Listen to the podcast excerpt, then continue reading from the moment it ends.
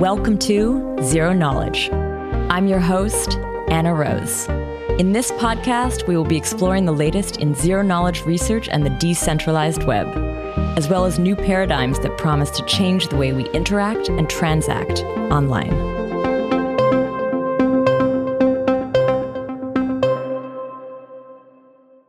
This week, I chat with Ravital Solomon, the founder of Sunscreen.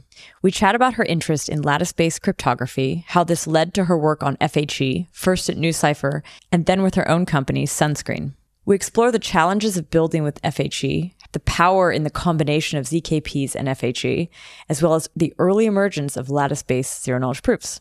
Now, before we kick off the episode, I do want to direct you to the Z K Jobs Board. There you can find jobs from top teams working in Z K. So if you're looking for your next job opportunity, be sure to check it out. And if you're a team looking to find great talent, feel free to add your job to the jobs board as well. I've added the link in the show notes. Now, Tanya will share a little bit about this week's sponsor. Polygon Z K E V M is here. This performant, Z K-powered, open-source, E V M-equivalent rollup launched its mainnet beta last month. Polygon Z K E V M is making scaling truly frictionless. Fast finality and E V M equivalence means devs can do everything they can do with the E V M, only cheaper.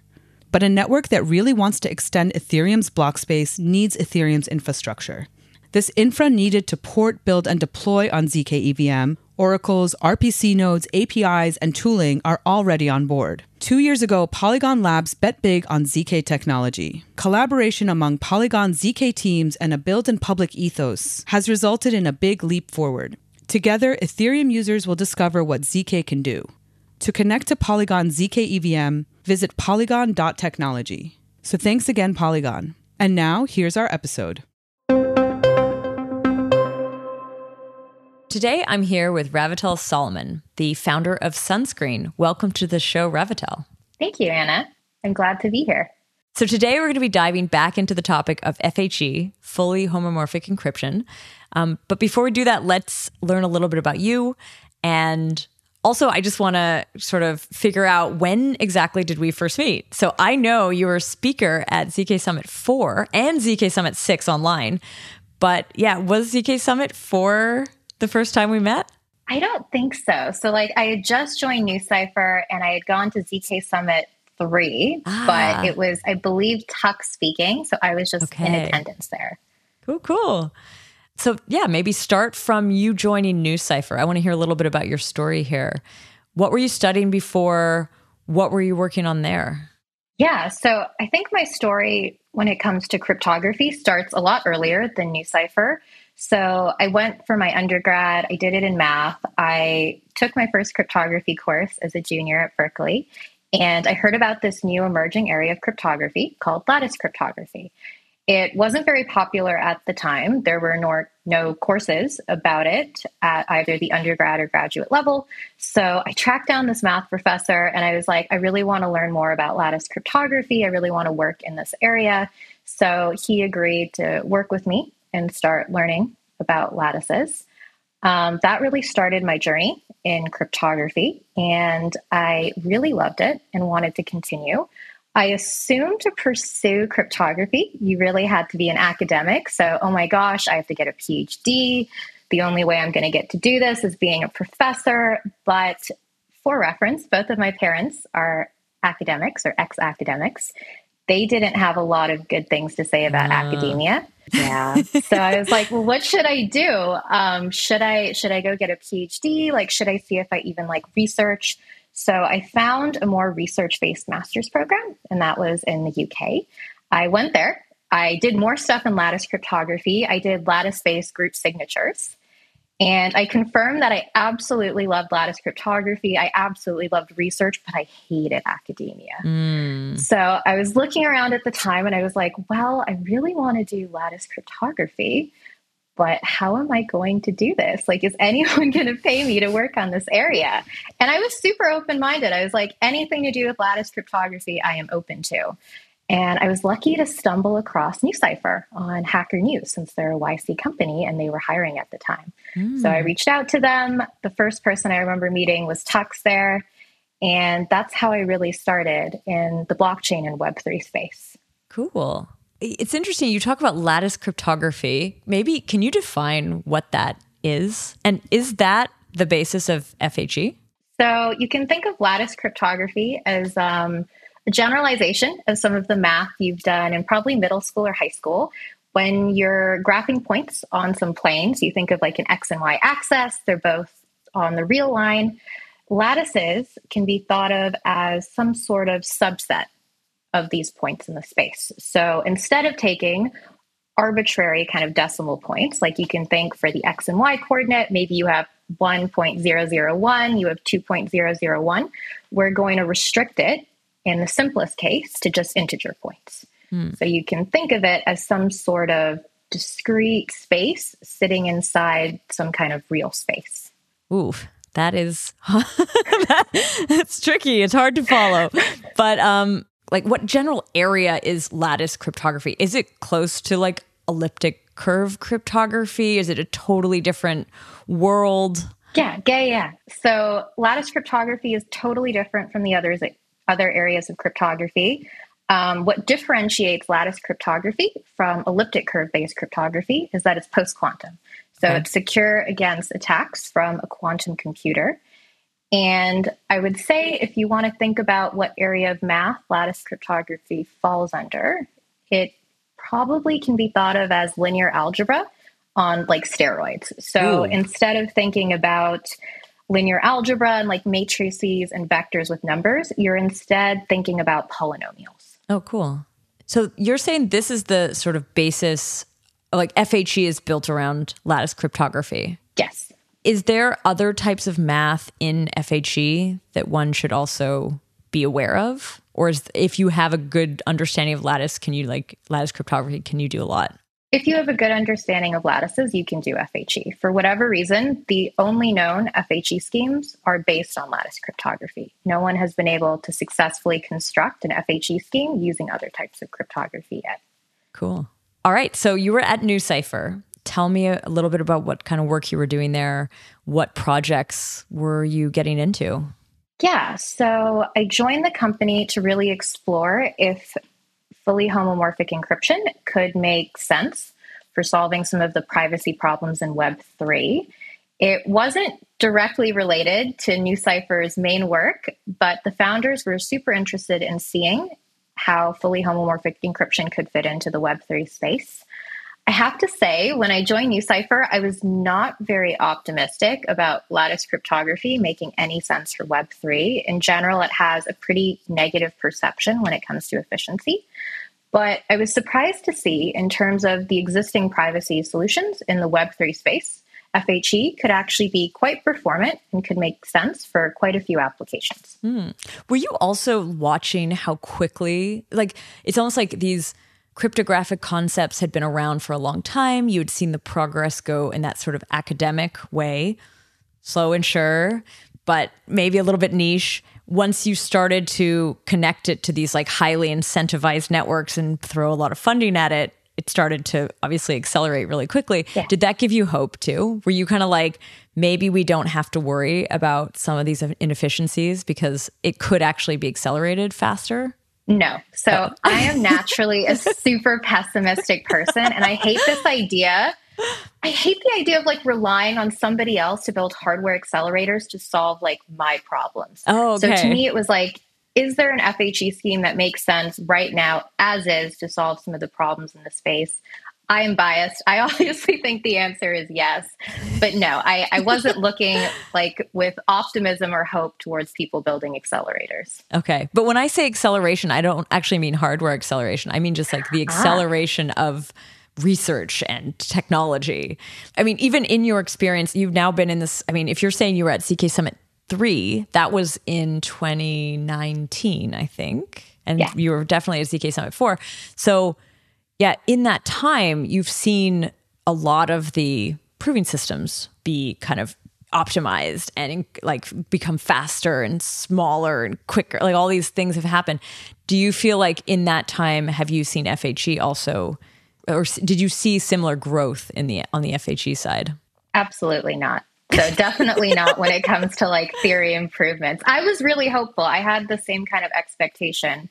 when I was thinking about F H E and compatibility with zero knowledge proofs, certainly in this long, long time frame, there will be like a better zero knowledge proof system that's compatible with F H E. There's so many people working on this. Mm-hmm. But the answer is there weren't many improvements.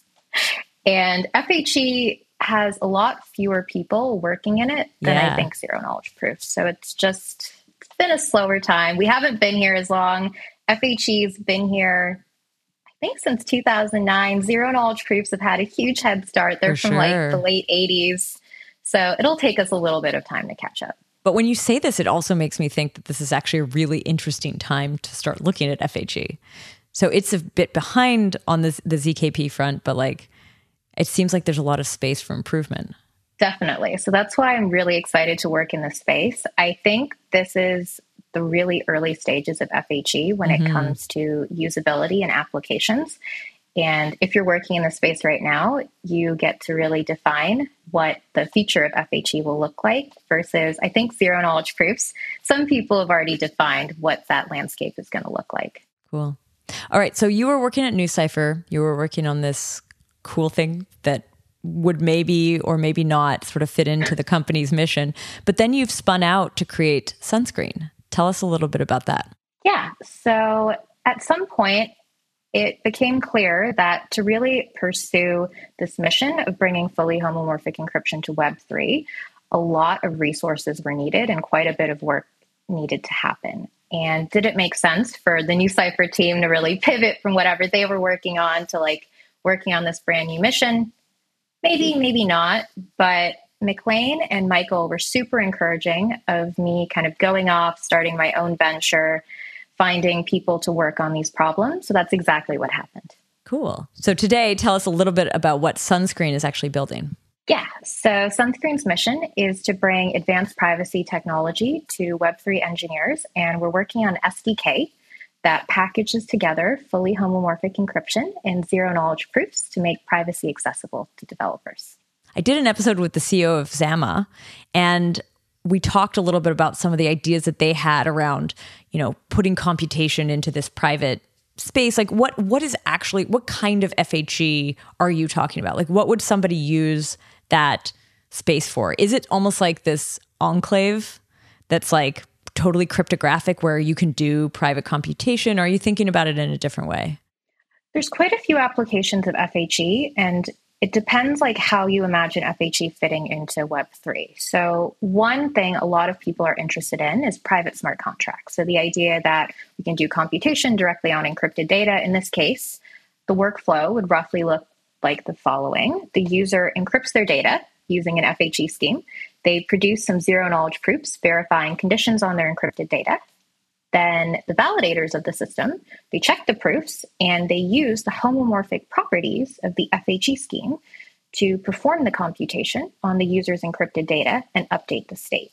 But there are other applications of F H E we've seen quite a bit of interest in in the last few months, and some of those have to do with addressing M E V issues.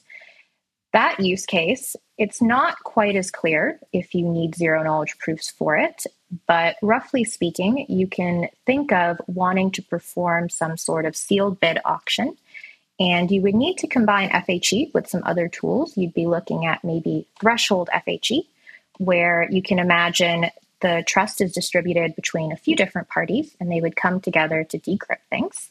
And you'd run an auction, you'd order a bunch of bids, and you'd only reveal the winning bid. That may or may not need zero knowledge proofs. It's not quite as clear. Mm.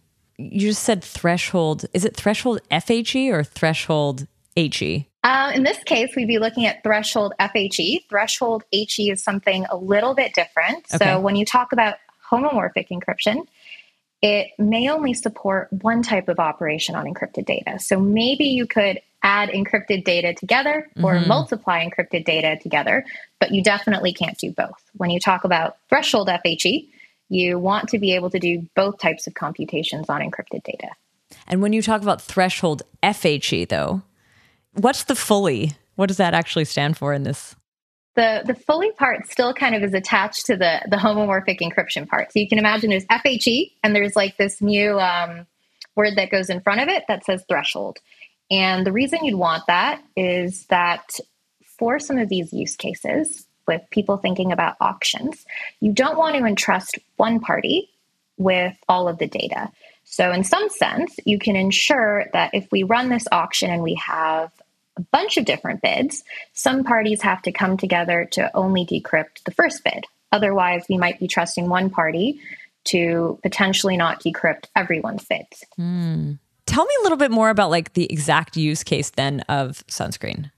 What are you guys doing? Is there some sort of use case that you're like very, very focused on? Yeah. So right now we're exploring, I would say, three major use cases. We really view ourselves as building privacy tools for other protocols and other people. Okay. Rather than like, we are going to go out there and necessarily solve all of these problems as a company.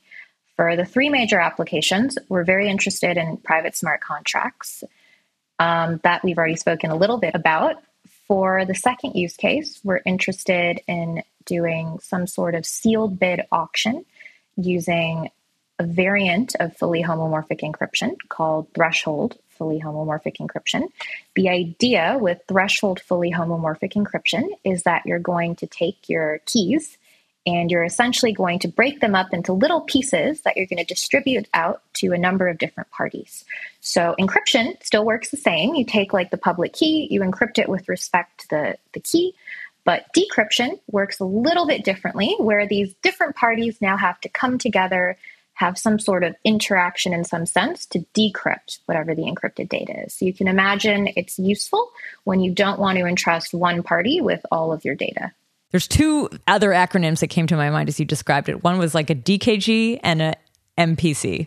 Is either of these related to what you just said? Yeah, I would say they're pretty similar. You are kind of breaking up the keys and sharing it. Okay. And many times, um, this version of F H E, which is sometimes also referred to as multi-party F H E, oh, okay, is there we used go. in multi-party computation. So you're correct. All right. Is it a hybrid then? Is it sort of using similar ideas, or is it just actually just providing the same benefits, but it's completely different under the hood, maybe? It's using some of the same ideas from the other spaces. So you want to distribute trust, you want to have parties interact to do a computation, but you still want the homomorphic properties of that encryption scheme. You still want somebody else able to perform computation on some kind of encrypted data. Got it. What's the third uh, use case? So far, you said private smart contracts and auctions. Yes. So there's a closely related one to auctions, and we've seen quite a bit of interest in people building dark pools. Ah. So the idea here is, can we match, we'll say, orders together in some sort of place that is not open to the regular market using F H E? When you gave the talk at Z K Summit six, this was online, you talked a lot about like the M E V use case. Like, is that, does that have something to do with the auctions you just described? Or is that actually a different, a different construction completely? It is completely different. Okay. So for my previous talk at one of those Z K summits, it was really this idea that we want to protect users against front running. And specifically, we're interested in protecting users against sandwich attacks. So for a lot of these attacks on A M Ms, it had to do with the fact that you could see the user's orders. Mm-hmm. So the idea here was, could we use F H E to hide the user's orders and protect them against front running and sandwich attacks? The use case with the auctions is a little bit different. So here we're interested in essentially bidding for block space. So helping searchers bid for block space. How might they do that? Maybe they want to participate in some sealed bid auction, and the winner of that auction, it will be prioritized in terms of the block. Maybe a way of doing that is using F H E for this auction. So everybody encrypts their bid with respect to some threshold F H E scheme. We order all the bids and we only open up the revealing bid. So mm. you can imagine then that everyone else's bids are still hidden. You really can't correlate their behavior from auction to auction. So maybe, for example, we know Anna always gives really bad bids, so we're Probably. not even going to bother with hers. Threshold F H E, we would never reveal the losing bid. So there wouldn't be some sort of linking or tracking of your behavior yeah, across yeah. auctions. We wouldn't have like a profile of how you behave. It's it's interesting. I actually just did an episode which I think came, is going to come out just before this one, uh, on auctions. Oh. So we have a whole episode where we talk all about auctions. I don't know that we talked about an F H E case, though. Um, we did have some Z K ideas around auctions that were floated, but um, this was kind of new to me. I want to just go like one step back to the M E V case. And I know this is not a use case that Sunscreen's focused on, but you had presented this sort of F H E approach. And I'm realizing this, I think that was the first time that I heard that problem space being solved with something like F H E. More recently, what I've heard more about is stuff like threshold decryption yeah. as a solution, which I is a different technique, I guess. They're they're unrelated, right? They are similar. Oh, they're similar. Um, oh, okay. Yeah. So you can think of threshold encryption as like a weaker form. Oh, okay. Or you can maybe alternatively, threshold F H E is an extension of threshold encryption. Or oh, you I can see. Now do computation on encrypted ah, data as well. Okay. Okay. So it is actually related. So this, but but would you say what you had actually presented then was it like more of an intense, like full-fledged version, and now you need you don't need such crazy privacy, so you can actually like allow for a simpler construction? No. Okay. So I would say with threshold F H E, it's for solving some very, very different problem in the M E V space. This is more about searchers kind of bidding for block space, whereas when I was talking about just F H E more generally, in that previous Z K Summit, it was for protecting users. So very, very different kind of use cases and applications meant for different people in the space. One is for searchers, one is for like end users who just want to exchange some token. Okay. How developed are these tools at this point? If there was a developer out there listening and they wanted to actually use some of this F H E stuff, how in the weeds do you have to be? Is there anything that's kind of like, are there any libraries that somebody could already try using? Or would you say we're still a ways off from that? We're still quite a ways off. So okay. I wouldn't say that it's easy for most developers to use F H E in any Web three application. There are a lot of challenges with F H E performance. You need to be, I would say, some kind of cryptography expert to set up an F H E scheme correctly. Not so much for security, almost entirely to get decent performance. Okay. The other issue is that for most applications in Web three, you can imagine that if you encrypt data, you're not really sure ahead of time of how many computations you might want to do on that encrypted data. And that makes selecting parameters really difficult, if not impossible, in many situations. The other issue is that to really make use of encrypted data in Web three, since we're working in a trustless setting, we need to verify conditions on our F H E encrypted data. And it turns out that that is very, very difficult and generally very inefficient with the current zero knowledge proofs available. What do you mean by that, checking conditions? Yeah, so let's imagine that you're feeding encrypted data into an mm-hmm. application.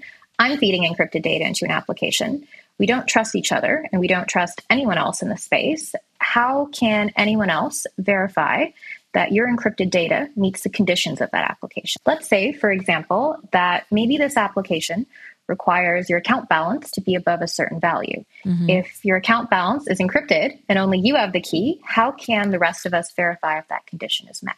We can't. So zero knowledge proofs need to come into play here. That way, you'd be able to prove to the rest of us that your account balance is above a certain value without revealing what exactly your account balance is. The challenge here is that F H E uses something called lattice-based cryptography. While the most efficient zero-knowledge proof constructions definitely don't use lattices, mm-hmm. so how do you combine these two and get good performance? That is actually a really, really hard problem and much more difficult than making F H E usable. Why are they hard to combine? Like, are you trying to put a Z K P into F H E or vice versa? Like, I'm kind of trying to understand what's the interaction point between these two things. Like, what it sounds like is you're creating a proof on one side and then you're just like adding it to encrypted data. Why is that hard? Yeah. So there's a number of conditions you're likely going to want to prove about your F H E encrypted data. If we're thinking about just private transactions and we're working in the account model, maybe some conditions you want to prove is that the amount you're sending to somebody is positive. You're not trying to deduct money off of mm-hmm. someone else's account. You might want to prove stuff like you have enough balance in your account to make this transaction. Those are pretty cheap and pretty easy to prove with general Z K snarks. The difficulty here is about proving that you have a well-formed ciphertext. So you're not just giving somebody garbage. Mm. Because we need to prove something about lattices, if we try to turn it into a circuit using many of the current Z K snarks, you end up with things with millions and millions of gates. Ooh. So the performance is really bad.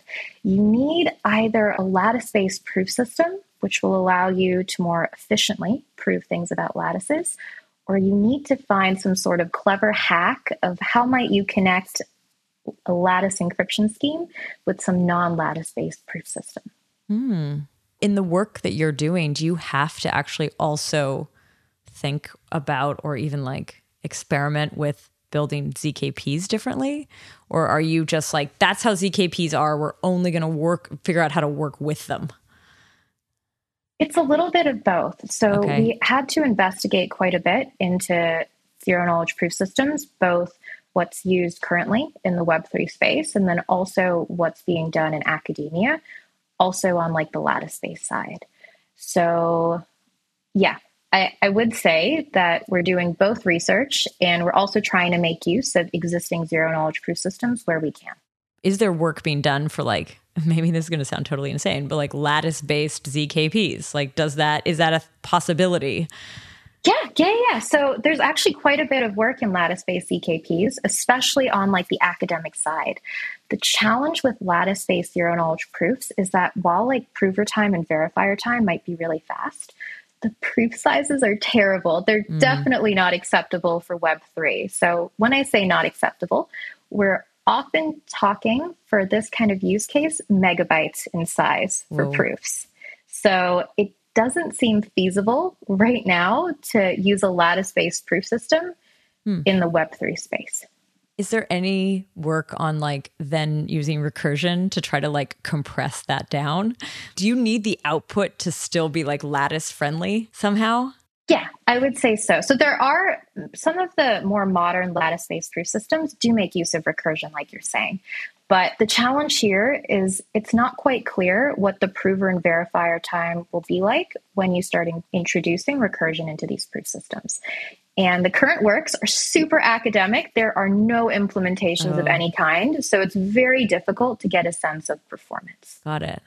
I'm trying to also understand if when you describe the need for like a lattice-based Z K P, does using Z- lattice cryptography under the hood, does it like fundamentally change how a verifier is working? Like, or is it, yeah, I'm I'm trying to just sort of picture what uh what the difference would be and if you need sort of a different kind of output. So you could never use some of the techniques that have been used in existing snarks because it's so very different. No. So I would just kind of like off, off kind of whatever we're saying. You, they have made use of a lot of the techniques from okay. snarks and lattice-based proofs. What we've kind of figured out in terms of what we're working on is that it almost certainly doesn't make sense to use a lattice-based proof system. There is this actually very, very strange, ugly proof system that turns a lattice-based relation into something with elliptic curves. And that really allows you to get better performance Ah. than working with regular Z K snark and better proof sizes than using something lattice-based because there's no way anyone's okay with megabyte proof sizes. Okay, so that's basically the direction that you've chosen then. Yeah. Is it sort of like, is it compiling or is it transforming? What, where, like, yeah, how does that connection happen? Yeah, so there is a transformation. You're taking a lattice-based relation, which you can think of as some sort of matrix vector equation, mm-hmm. and then it's transforming it into a Pedersen commitment and doing something that looks a lot like bulletproofs with that commitment. Okay. And that allows you to get pretty decent performance and much better proof sizes than working with a lattice-based proof system.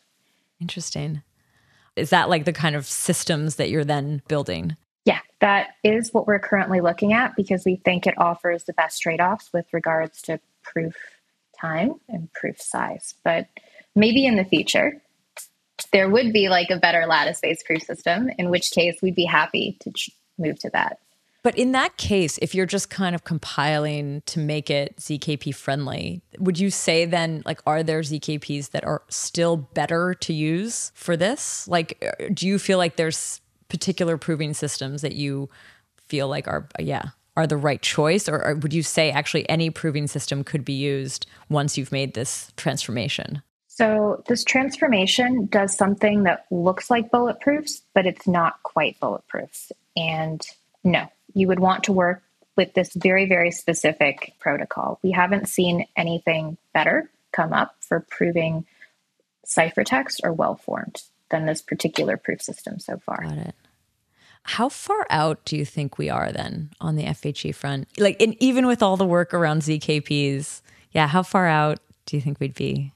It depends for which application. For like private smart contracts, probably a year out. Oh, okay. I would say for some of those auction use cases, particularly for searchers, that might only be a few months to six months out. Before they're usable by engineers or by like like implemented and there's libraries and stuff? I would say usable by engineers. Oh, wow. Okay. So are you, and you're building these libraries right now? Yeah, we are working on some of this stuff. Nice. Is Sunscreen then like a tooling company? Is it almost like a company that would build something akin to like ArcWorks? Yeah, I would definitely say so. We do okay. view ourselves as a tooling company. Will you have a D S L?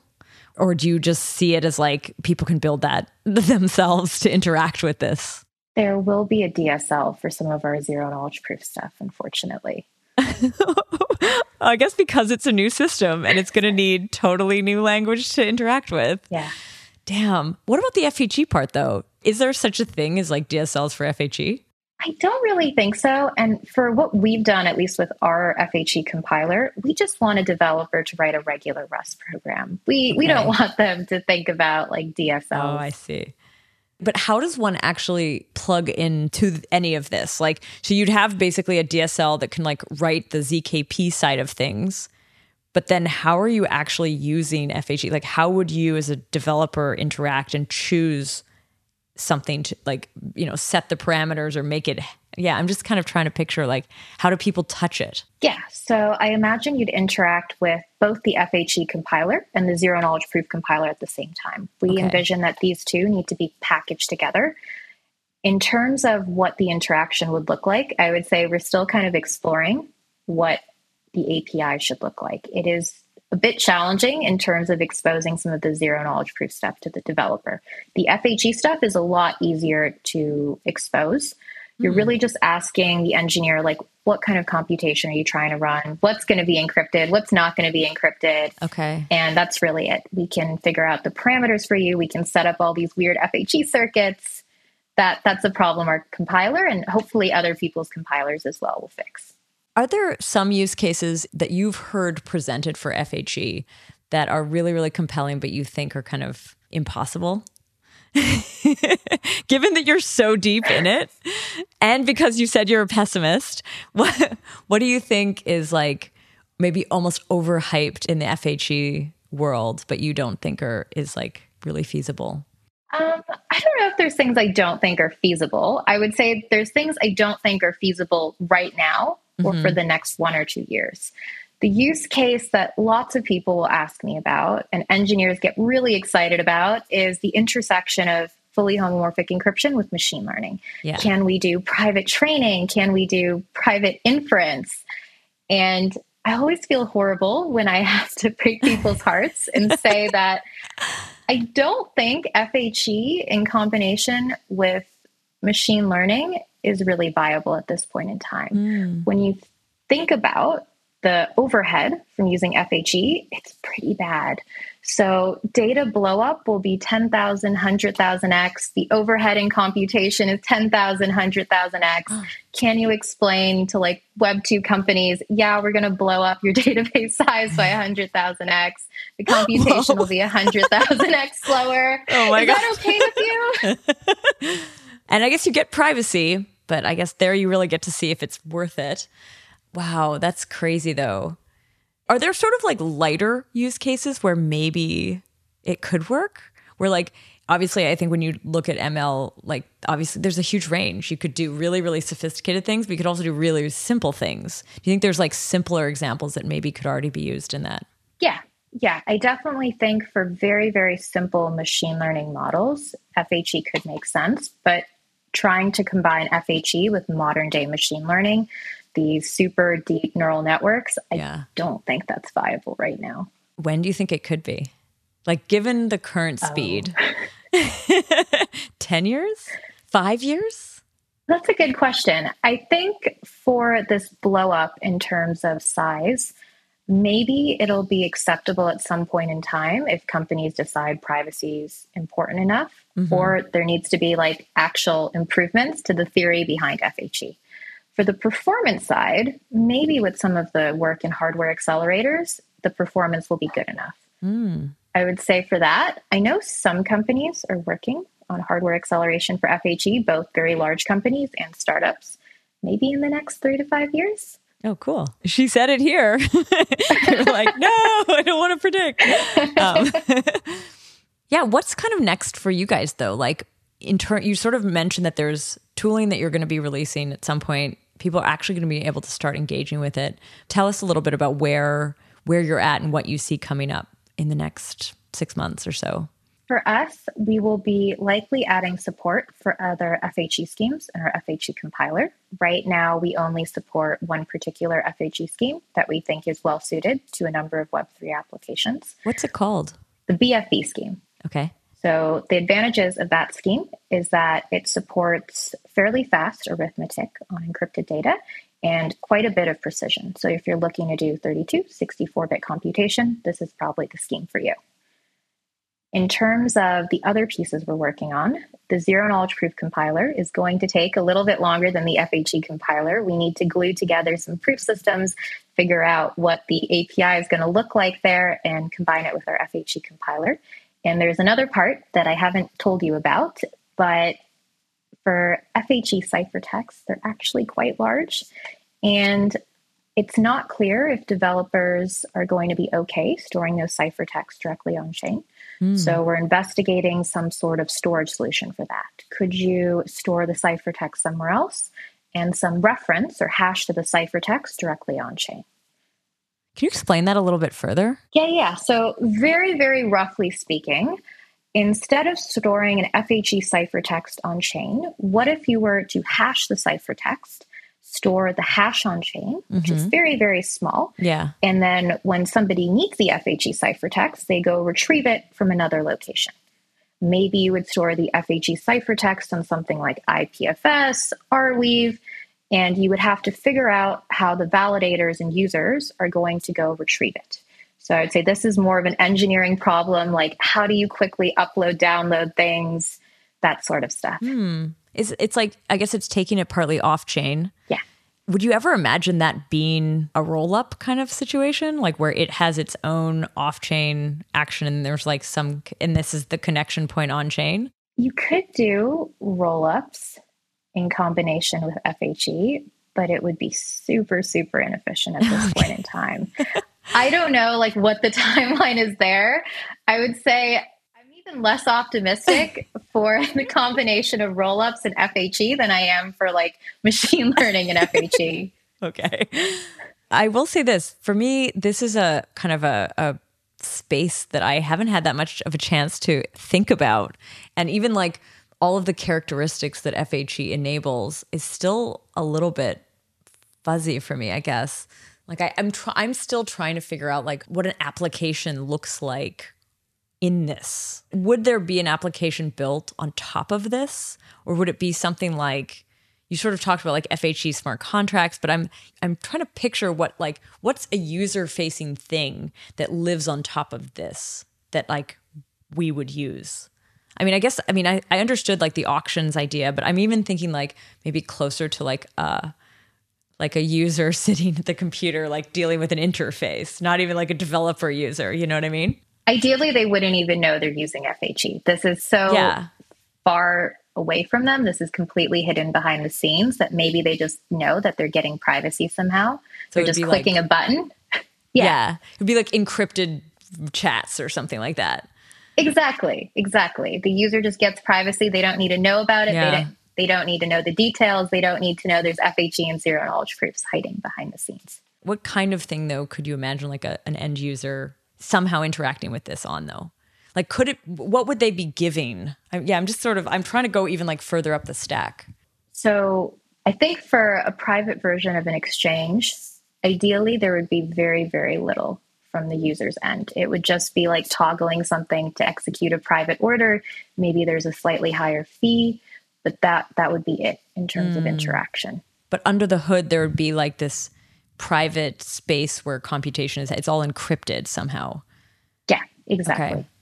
That would be one example. Um, in the smart contract example, though, like how would somebody, like, do you have any ideas for types of smart contracts where this would actually be used? I know it's funny because like Z K P people have definitely like had ideas around this, but I'm just wondering if the F H E use cases are different. So I'm not sure like how well I can answer this question. I know it's very vague. Fairly, yeah. It's like fairly also early stages for us because we're still trying to figure out what like the A P I will look like on the Z K P side. Mm. So it's it's a little hard to say like what exactly will the user experience be like there yet. Where would you like to see like more research? I mean, you've talked about sort of that interaction between Z K Ps and F H Es, and maybe the lattice-based Z K Ps would be a place. But yeah, is there is there a specific part of like the research landscape right now that you would love to see more of that would really help you guys? Yeah, definitely that kind of interaction or intersection of zero knowledge proofs and F H E. We really need better zero knowledge proof systems for proving things about lattice-based relations and F H E. So if other people want to join us here, that would be amazing. And we would love to have you. Cool. So Ravital, thank you so much for coming on the show and sharing with us the story of Sunscreen, as well as exploring F H Es again. It was amazing to join you. And I want to say thank you to the Z K Podcast team, Henrik, Rachel, and Tanya. And to our listeners, thanks for listening.